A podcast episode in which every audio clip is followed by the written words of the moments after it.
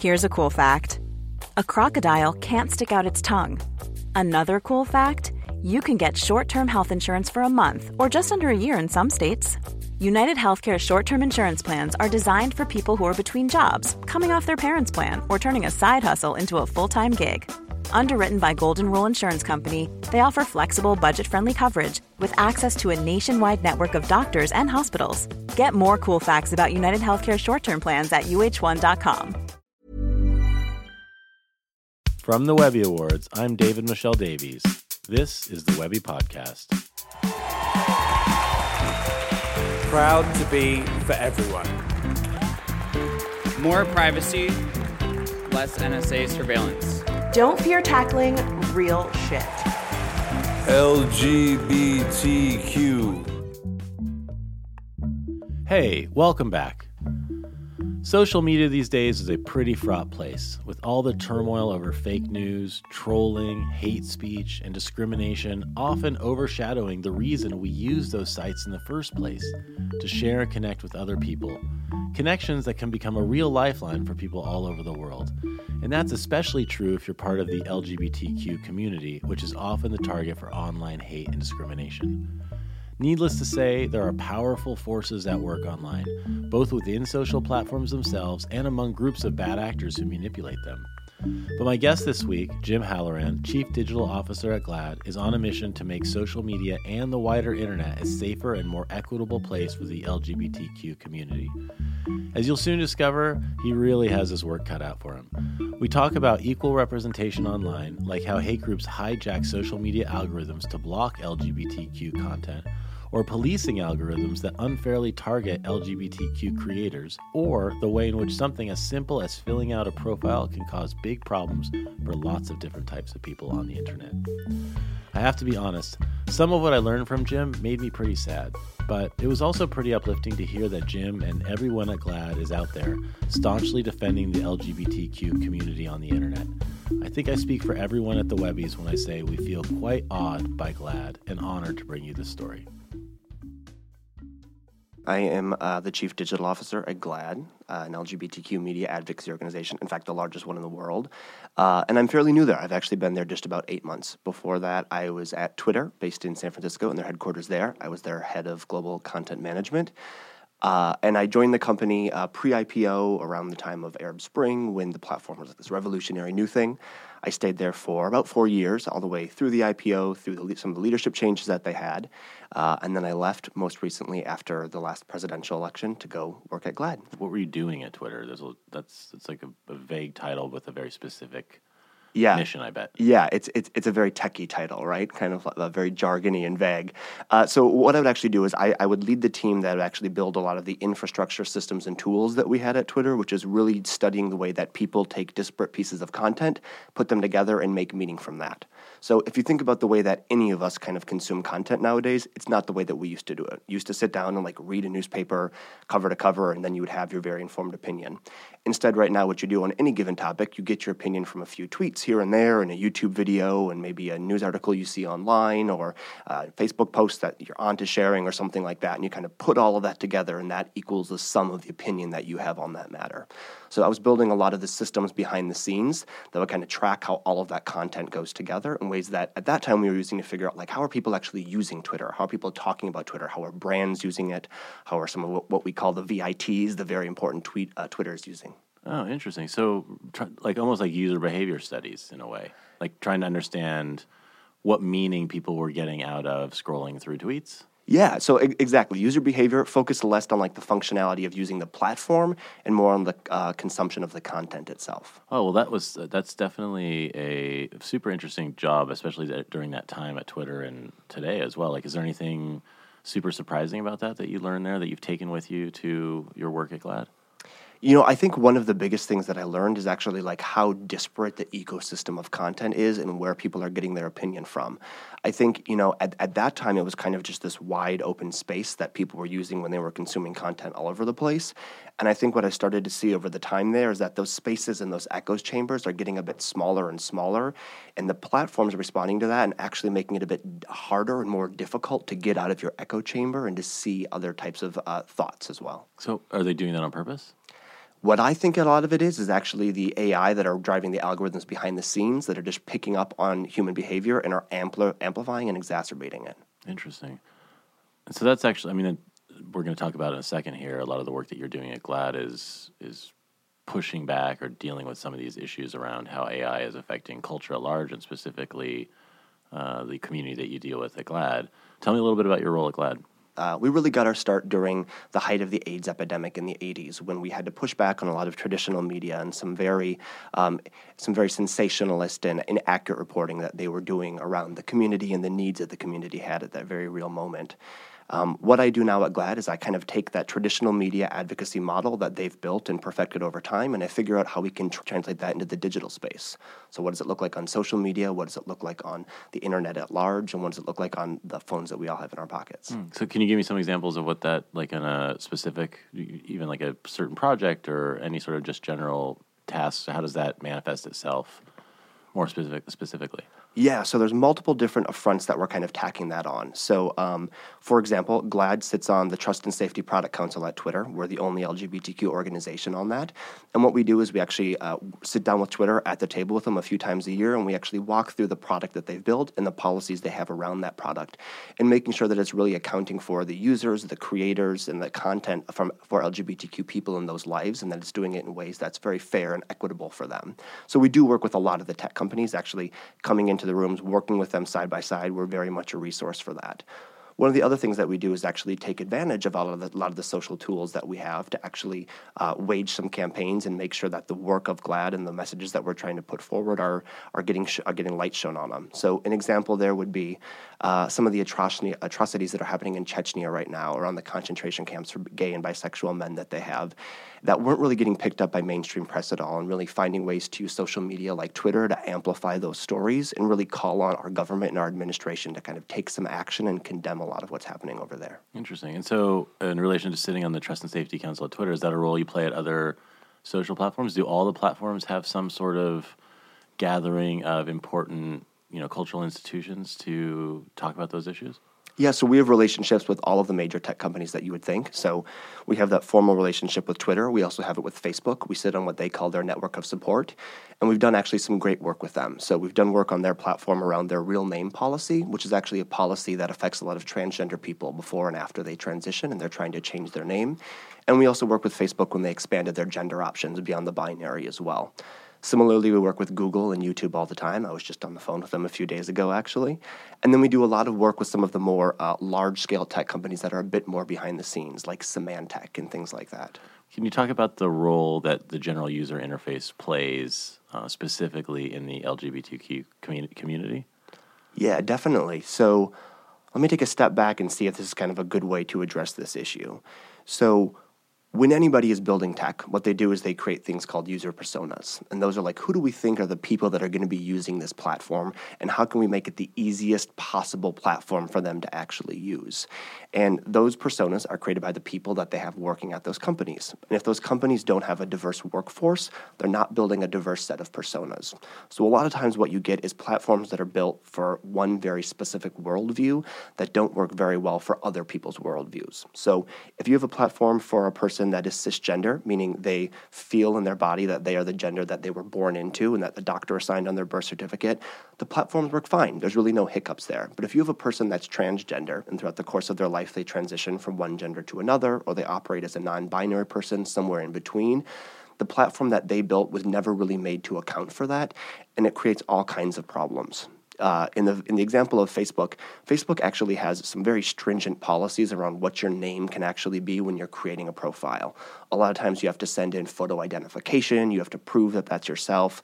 Um, you have to verify it in numerous different ways that way that actually makes it really difficult if you're a person that all of your government identification has one name on there, but you're presenting under a different name, a different appearance, or a different gender, and you want to actually change your Facebook profile, which the thing that all of your friends and family and even professional now know you by to really match the person that you are. Right. And so in the past, before we were all creating these identities on the internet, you would just be who you were and people would react to you and see you and make their own judgments and you would explain to people or talk to people or whatever it is but now there's this identity that has certain boxes that, uh, while we think about our identity online as something that we create by sharing photos and sharing videos and who we follow, and that's all true, a lot of it is also created by what we type into these boxes, right? So there's the like what movies we like, but it's also like what your name is and what your gender is and potentially who you're with or not with. Exactly, right? And I think, you know, there's two fronts on that. Uh, one is the fact that that kind of becomes this living record of you and who you are and the data that kind of follows you around.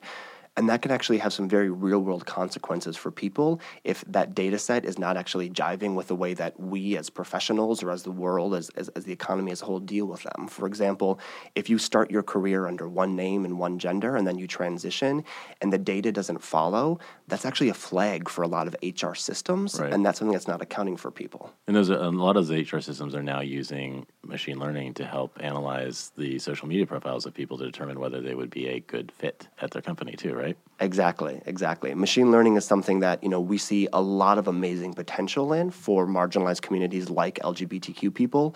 But We also see um, a lot of red flags and things that need to have a bit more additional attention paid to.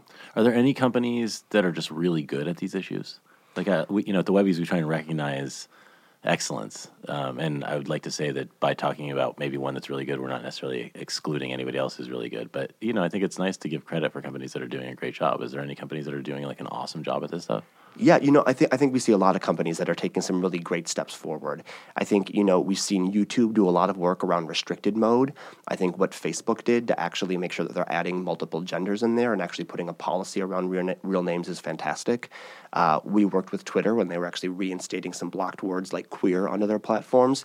And actually, most recently, we, we worked with Tinder. And I think that's probably the best case example for you. So we actually worked with Tinder to um, introduce the, the transgender option onto their platform. You could say who you are, who you're interested in dating. And to date, I think they've had something like 125,000 matches with the new thing that they added there. So I, I, I think Tinder and Match Group are doing a fantastic job of Interesting.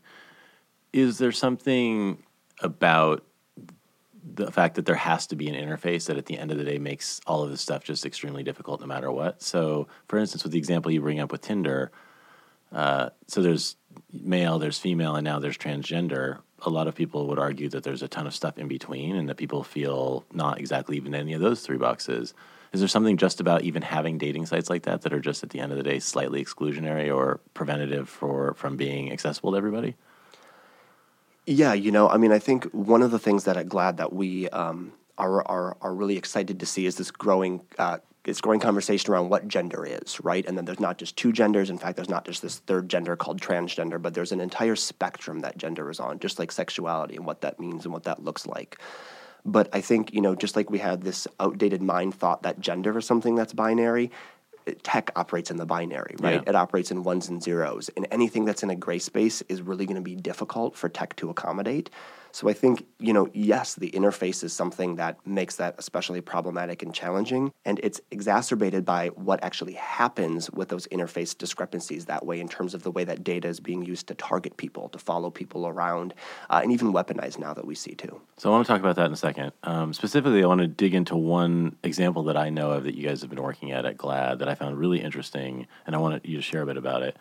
Uh, Recently, De- Debra Messing was recognized at the GLAAD Awards in New York and had a really strong message of support for the LGBTQ community. Uh, while there was definitely a few side swipes at our current administration, it was nothing I don't think that anybody has ever heard before, uh, and largely was just like super positive. But when you actually go, I think GLAAD posted the video on YouTube, and when you go to look at the video, there is an obscenely, I want to say, there's a crazy amount of thumbs down. There's like 9,000 thumbs downs, which is just, if you know anything about YouTube, that's just, it's a lot, right? Um, t- what's going on there? Because there's no, I think there's not a lot of people who would watch that video who would think, who like knew anything about YouTube that would have guessed that there would have been naturally 9,000 thumbs down to that video. So, and I know you guys are doing a lot of work on this. Can you share some of what you think and what you've seen happening specifically in that video and just general what's going on beneath the surface there? Yeah, totally. So um, the the the GLAAD video of Debra Messing's award acceptance speech at the GLAAD Media Awards uh, actually happened just about you know two months after I'd started at GLAAD. So we followed the typical process that we do. We we record a lot of the shows whenever we can and put them online. And Debra had a really powerful and compelling speech about her life as a Jewish woman, as a mother, as a feminist, as an LGBTQ ally, and really talking about um, the ways that this presidential administration is not supporting a lot of those communities as well we put that video out and we did the typical press pushes that we do behind it. And all of a sudden, we started to see the view counts just tick up and up and up and up on that video. And it, it, it was kind of crazy. In fact, it was trending on YouTube for numerous days after that. And, and, and at GLAAD, we have a very robust social media presence, but it's nowhere near the kinds of major public publication outlets that you see pushing content onto the platform that are in those trending algorithms. Um, and then as the view count started to tick up, we saw, like you mentioned, the number of thumbs down. I think it's actually like three to one right now. Like there's three times as many down thumbs as there are up thumbs right now. And then what really started to kind of um, turn a light bulb on my head when I started, started to read the comment threads. Um, and, and they're very, very, they're hateful, they're obscene, there's a lot of hate speech in there. But there was also a lot of words in there that to me was not just so much around somebody that has an issue with the LGBTQ community or, or Debra herself or GLAAD as an organization, but there was a lot of words that seemed to have the vocabulary and the vernacular, vernacular of the alt-right community, the way that they organize. So we dug into this a bit more to see like actually kind of how did this happen? Let's back up and let's figure out what's going on here. And what we actually discovered was um, a playbook right out of the alt right's um, guide that they have. And what this is is really a flow of information and the way that they are kind of inundating these platforms and owning a lot of the narratives. And what we see happen is that these organizers, they kind of start in the boards. They start in the 4chans and the Reddits of the world. And we actually found the 4chan thread where they posted our YouTube video of Debra Messing and if you read the comment threads, it kind of just starts off a lot of some very sexist commentary about her and her appearance.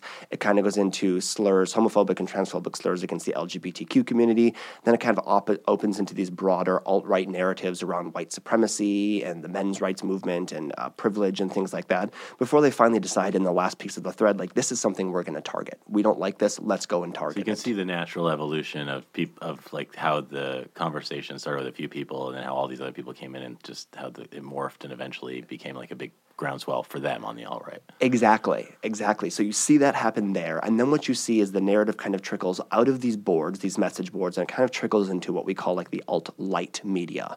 And that's things like Breitbart and things like InfoWars and a lot of those things that kind of take things, they make them a bit more sensationalist and, and a little bit more palpable for, for mainstream consumption just right. by the fact that they're presenting themselves as, as a legitimate news source before it finally trickles over into your news feed. And that's kind of where it gets a little bit more dangerous because those are things that like your mom sees or your neighbor sees or somebody that maybe isn't quite sure what they think of an issue or a person or things like that starts to see these viewpoints that way. And so we kind of figured out the flow of how they actually identify pieces of content that they want to target and just dogpile on in these massive, massive numbers. And is there is there like is there discussions of strategy within these boards? Like, let's all go over here and do X, or is where is the let's go to the YouTube page and I'll give it a thumbs down coming from, or is it just a natural result of people essentially gathering together and hating on something together, and eventually just sort of all doing that together? Is there is there somebody directing? Is there like a underlying group of you know tech wizards who are really like pushing the exact thing that will make it get flagged on YouTube and all that kind of stuff? Uh, yeah, so I, I, I, think, you know, we've been able to trace things as far back as 4chan and Reddit, but I think it's safe to assume that there are places in the even darker web that this is happening before that that we're not able to see right now, where there's a small group of bad actors that are extremely sophisticated and really devising the plan here. I think in terms of things like let's go and downvote this or let's go and put some hate speech there, I think that's kind of just become the status quo in their right. bag of tricks right now. I don't think we have to be super prescriptive about right, that. Right, interesting. And so what's the so you you see where it starts, you see the evolution of it, you see how it gets into light media and starts eventually gets to YouTube. It's eventually trending this specific example on YouTube, which means probably not everybody in the United States who goes to the YouTube homepage, YouTube homepage, but a lot of people who do and follow. Once it's trending, a broad array of things are probably going to see it. Exactly. Uh, once it's trending, it kind of tips off of just the audience that we as GLAAD have built in our social media footprint. Uh, in fact, in two days, that video got more views than our previous video, which took two years to get that many views. So it has hundreds and hundreds of thousands of views that it got in this short two day span. It's still one of the most popular videos. Actually, is our most popular video of all time that we have if you look at YouTube. And so, what's the impact of that type of video and of your content on YouTube because of all these like thumbs down? What what ends up happening? Anything? Is it just a weird way of you guys end up getting more views from people who don't notice the thumbs down, or does it have some longer term impact? No, there's actually some very real longer term impacts, and it's kind of a two step process. The first is um, at, at, at, at the outset, what they're trying to do is get that piece of content removed. What they think they can do is if they add enough hate speech into the comment thread, if they give it enough downvotes, if they even try and report our account, what they're trying to do is get that video removed and get the GLAAD YouTube account to have some strikes against it. And once some strikes are against us, all kind of things fall into place according to uh, YouTube's terms and conditions. Things like whether we can have our videos monetized, yes or no, how often we can post videos videos, if there's additional levels of scrutiny that our videos have to go through before they're put up that way.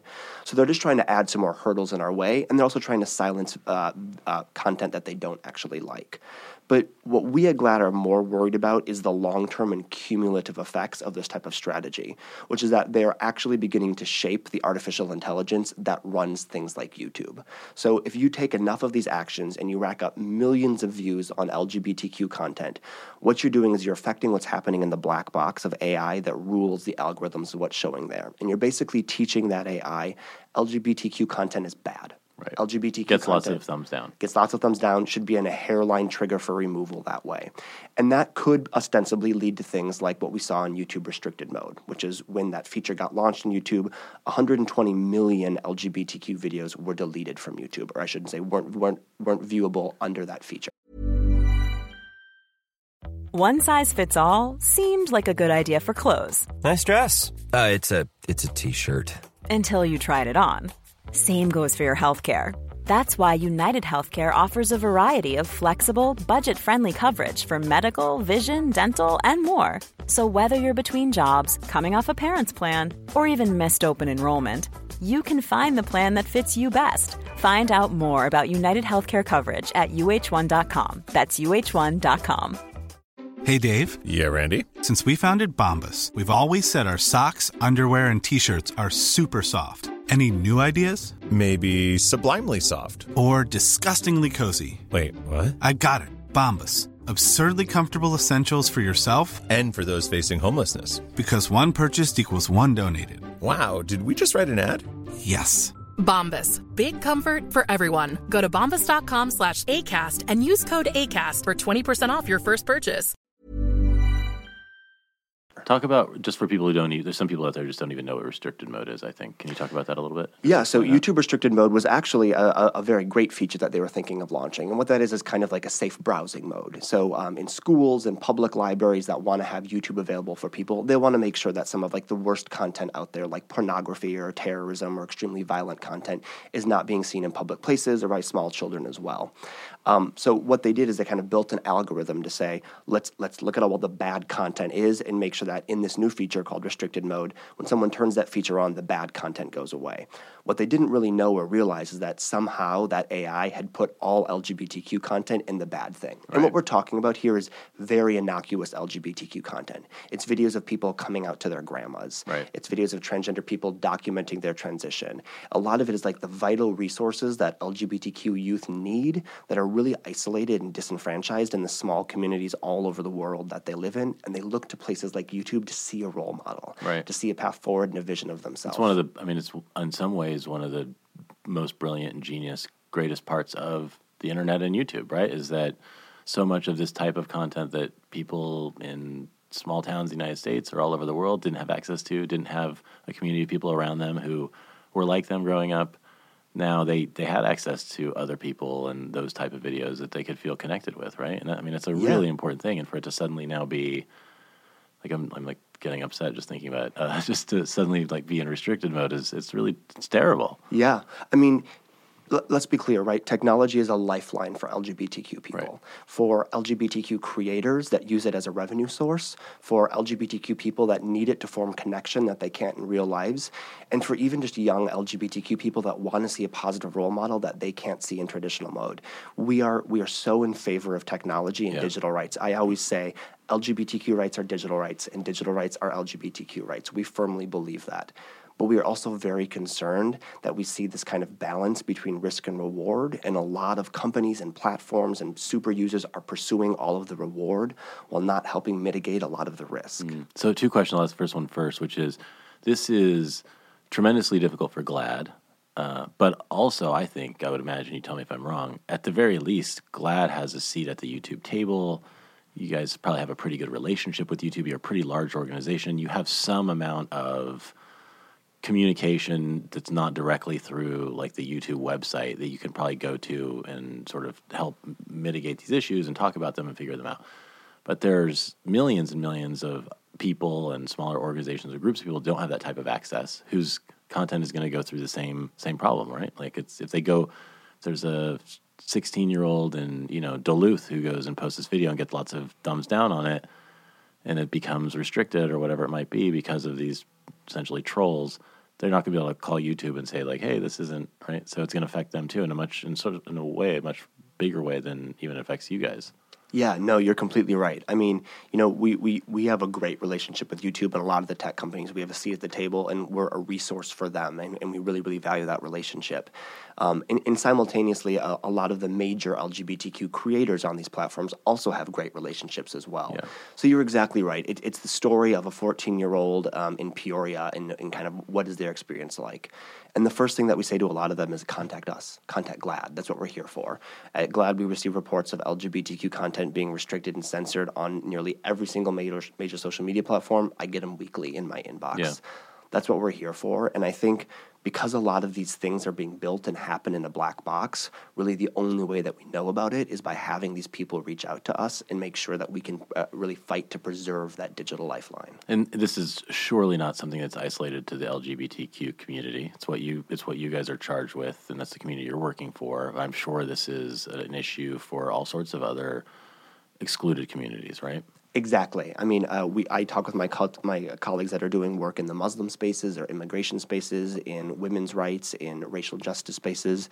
Uh, these are tactics that um, a small group of very sophisticated back, bad actors are deploying against really all marginalized communities. Yeah. So, so what? I mean, the thing about AI, right, is that you said the black box, which is that the software is making the decisions based on all the data it has you, even a Google engineer probably can't tell you why this was deemed, you know, uh, bad hate content or excluded and this wasn't, right? Yeah, it's it's it's very difficult, right? I mean, it, it is a black box, but you know, the, the way that we look at it is when I think of AI, there's really two ingredients that it takes to make AI. The first ingredient is a person, an engineer to build that AI.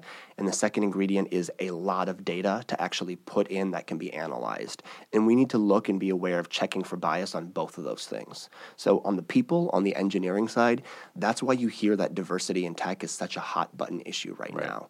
It's making sure that you have a staff that that's that staff that's actually building it, the engineering staff, the product staff, the policy teams that are actually building the technology represent the user base of that technology.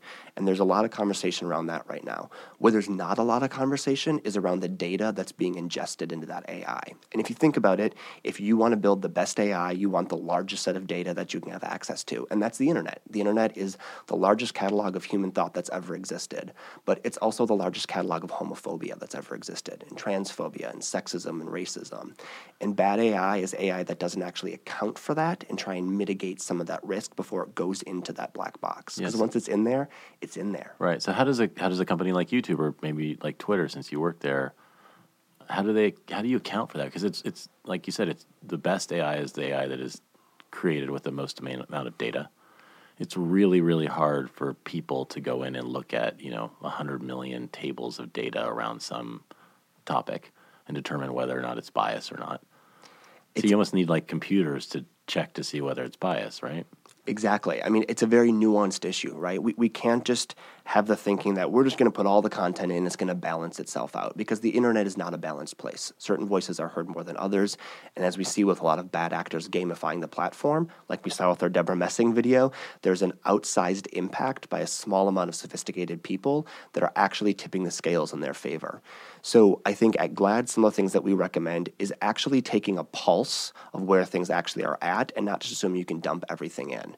And I think Google's actually invented a really great tool for this. They invented an API called Perspective, and actually measures what they call the toxicity of content online.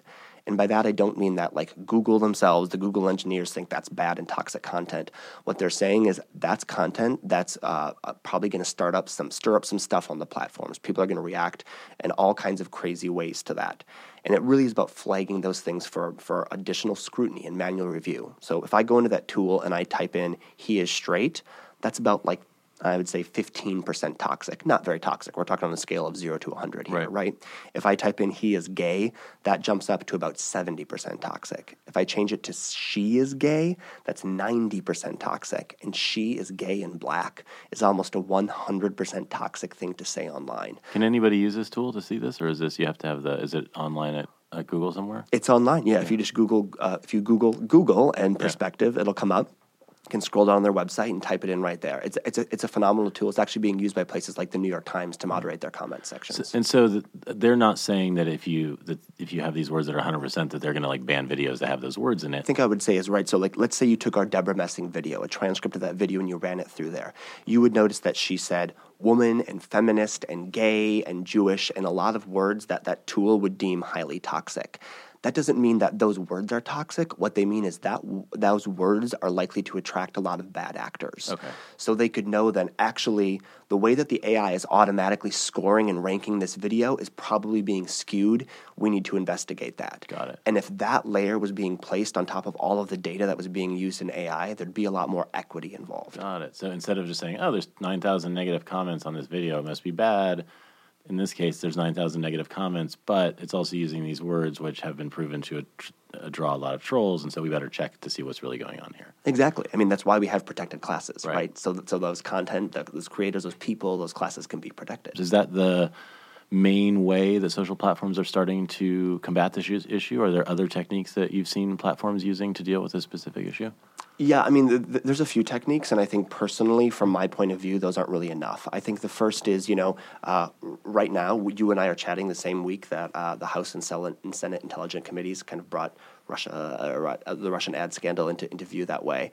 Um, I think one of the things we need to be talking about there is that these aren't policy issues, these are product issues. And they're not people issues, they're not policy issues. They need to be about the core product and developing things that way. Bad actors are always going to find ways to gamify policies. And you see that on platforms that have like a three strike policy. You suddenly see massive networks of bots that all get two strikes but never three strikes. They're very, very smart about not stepping over that line. Right.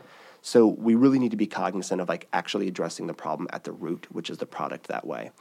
And then I think the second is it, it just can't all fall to automation. I mean, you, uh, you, you do hear a lot of the companies, like Facebook was saying, they're hiring a lot more of manual ad reviewers. And I think that's a way to go. I think what we're kind of seeing right now is in instances where, um, in the early days of things like YouTube restricted mode, there was literally a form that you would fill out to get your video reinstated, right?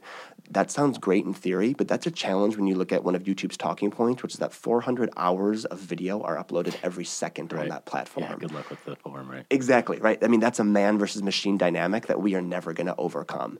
So we need to find ways that they can build intelligent AI to flag things that are saying this isn't working the way that we thought it to. Something is being stretched to its limits here or gamified in ways that we wouldn't think. And a human being right now has to actually sit down, review that, and make sure that people are playing by the rules.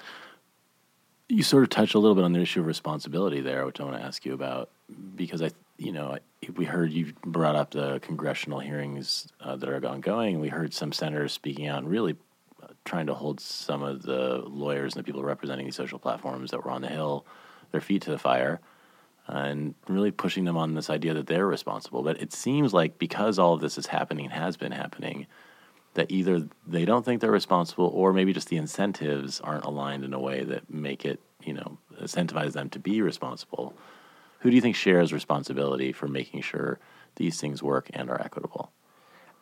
I think you kind of hit the nail on the head when you talk about incentives, right? Because in the same week that we saw, um, you know, Congress really assigning blames to the social media platforms themselves, we also saw Facebook's earning call, and we saw that they blew away expectations on MAUs, on their revenue, on all of these fronts. And I think you know, there's two sides to culpability here. One is these are products that, that are built by a company. Uh, they own those products. We all agree to their policies, their T's and C's when we sign on and use those things. So of course, there's a certain certain level of culpability there. And they already have that with things like you can't post ISIS beheading videos or, you know, horribly violent or pornographic images on those sites. Like they've already assumed some level of culpability there. But I think the second thing is what these tech companies listen to is their user base. I mean, they trade in MAUs. That, that's mm-hmm. how they're measured. And we need to demand a bit more from our technology, and we need to do a bit more that way. And I think, you know, as I, if I take a step back, tech is a very high risk, high reward industry. It, it always has been. And I think right now what we're seeing is an era where tech is pursuing reward at all costs right now, and there's a small group of people that are mitigating the risks. And right now, we see that falling to NGOs and organizations like GLAAD. We see that falling to some policymakers that might not have a lot of the technical literacy to be doing a lot of this. But that is not an even balance of those two scales. It, th- there needs to be some some more help mitigating risk on the tech side, and I'm not just talking about like a CSR team or a DNI team or things like that. I'm talking about product and eng teams that can actually step in and find smarter, more effective ways to do this. Yeah. So I would I would assume these companies are absolutely capable of doing this, though. Maybe I'm wrong. So that's why I said the incentives. Is it? Do you think that we need to speak up as users more? I mean, because we can definitely do that, you know, and we can have more of these conversations, which I think is important. I do. But there needs to be also some like you blowing through your third quarter numbers and you know crushing it on Wall Street. There has to be some part of this that's incentivized in that way too, right? Yeah, I mean, I think the first step is kind of raising this issue, right? Which is why we're so happy to be talking to you and the Webby Awards today. I mean, I think these are the beginning steps. These are also very complicated technical issues, and I think it becomes easy to talk over people's heads so their eyes kind of glaze over and they kind of think, ah, that's someone else's problem, not ours. But I think what we really try to do is really humanize these issues for our community, for LGBTQ people, so they understand a lot of the ramifications of these and I think that we try and uh, sit down with the tech companies as well and maybe point out some unintended consequences of their platforms. I, the other part I want to follow up on that you mentioned is the team that builds it. And you mentioned that it's a hot button issue that people are talking a lot about diversity in tech, and that's true. And there's a lot more conversation about that these days, which is really great. A lot of the conversation is around it being fair for people to get those jobs, which is absolutely awesome and super, super important. I think the part that point you made, which is the second, not the secondary point, the point you made, which is also just as important, is that the product is better when the the team is diverse, and it's not like my pizza app is better. It's like this social platform that millions and millions of people are using to come together and do all sorts of things will break down and do serious consequence to the world if you do not have a team of people who understand all the different types of people who are going to use it right? It's really consequential. It's not just like I'll do a better job at selling, you know, scarves on Amazon if I have a diverse team. It's it's really meaningful to like the whole world. It's not just it's not just their business. You're totally right. I think, um, you know, going back to my days working in Silicon Valley, one of the things that I loved about my job is every day you walk into an environment of people and you know you're changing the world. And I think, um, you know, I entered that environment at a time, like I mentioned, that was Arab Spring, when they were using it to announce the birth of the royal baby, when we people were tweeting from space, these things. And, and these were the tools that were building the future for us. I think the way that we're seeing them weaponized right now, uh, I think no one really saw that coming, at least not anyone that I was talking to at that time. So I think it's catching some people off guard. Yeah. And I think we need to look at uh, having a, an ethical conversation a way around the, the ways that these tools are being used and ways that we can actually mitigate and address that. What are some of the ethical safeguards you at GLAAD are advocating for specifically in these tools? I mean, there's the clearly the concept of a diverse team and a team that represents the people who use it is one thing. Uh, making sure the data are the best that they can do uh, that trains the AI is is is not biased is another. Are there other steps and other things GLAAD's advocating? Yeah, you know, I, I, th- I, think there's a few things that we talk about. I think, you know, you're, um, I think it's really about being uh, intelligent and responsible with the AI that you're building. And if we are going to have these black box algorithms that rule our news feeds, rule the way that we're able to make meaning and consume content, then there needs to be some checks and balances about what is good AI and what is bad AI. And um, Cathy O'Neil wrote a book called Weapons of Math Destruction. She knows a lot more about this than I do, but she really kind of lays out a lot of the ground rules there. And a lot of it is, first of all, you have the right to know that AI versus a person is making a decision. And that's something that people don't actually know. Like right, right now, most people don't know that if you have a home loan, if you have a credit card, if you've applied for a job at a major corporation or a major college or university, and artificial intelligence probably made that decision, at least in terms of the first step for you. There was not a human being involved there. There needs to be some notification around that. The second is there needs to be kind of a clear explanation of what the rules are here. Like what, what things are being weighted and what isn't being weighted. Are they taking in fair amounts of information and fair data sets to actually make a decision based on you? And then the third is there needs to be some kind of feedback loop. If you have an issue with that AI, if you feel like it was something like there's bad data in there or that it's not actually you that they're accounting for, there needs to be some kind of redress that you can go and petition for a lot of those things. So I think at the end of the day, what we're advocating for is transparency. Transparency that AI is in use, transparency of how they're using it, and transparency of what you can do about it if you feel like it's been unfairly enacted against you. Your Twitter bio says that you fight robots. I think, and I think we've gotten a little a bit of sense of that of that on this conversation. But how else do you fight robots? You know, um, I, I, th- I, think there's a lot of things that we do. Um, I, I, mentioned artificial intelligence because I'm a huge nerd and that's like a big thing that I do there. But I think a lot of the way that we actually do is like point out the ways that these things are going to be used to kind of r- rule people's lives in all of the current areas that it's intersecting with humanity right now. I think when people think of big topics like artificial intelligence, they kind of think of things like some sci-fi Blade Runner type of dystopian future, and they don't realize that that's actually already at play in our daily lives right now. Yeah. I think another thing that is a huge passion project and something that we're working very hard on at GLAAD is around net neutrality and ensuring that we all have a, an open, uh, uh, free access to that information superhighway that's not being weighted down with a political administration that might not like certain kinds of views or is feeling like you can't pay what they want you to pay to actually have that. Jim Halloran from GLAAD, thank you so much. You are doing incredible work. We're so honored to have you on the podcast. I know everyone here at the team is, is just is really excited that you guys you did this and you all did this and all the work you're doing. So thank you so much. Thank you so much for having me. Thanks to Jim for talking with me and to everyone at GLAAD. If you want to learn more about all the amazing work GLAAD is doing for the LGBTQ community and discover ways to support the organization, head to glaad.org. That's G L A A D.org. And you can find Jim on Twitter at Jim Halloran, J I M H A L L O R A N. If you enjoyed the episode, would you tell your friends about it or leave us a review? Or hey, if you're a huge fan, do what I do. Just take your friend's phone and sign them up. It's like a podcast gift, right? Our producer is Sebastian Ade. Our editorial director is Nicole Ferraro. Research and writing by Michael Charboneau and Jordana Jarrett. Music is Poddington Bear. Claire Grays is the Roth IRA you started when you were 22. Thanks for listening, and don't hesitate to get in touch. I'm on Twitter as DMD Likes. See you next week.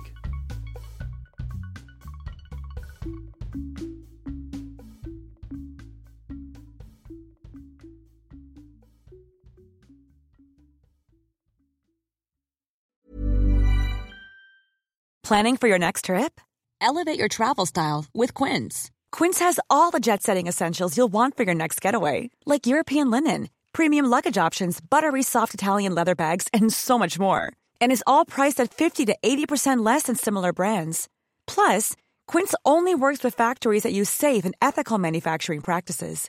Pack your bags with high-quality essentials you'll be wearing for vacations to come with Quince. Go to quince.com/pack for free shipping and 365-day returns.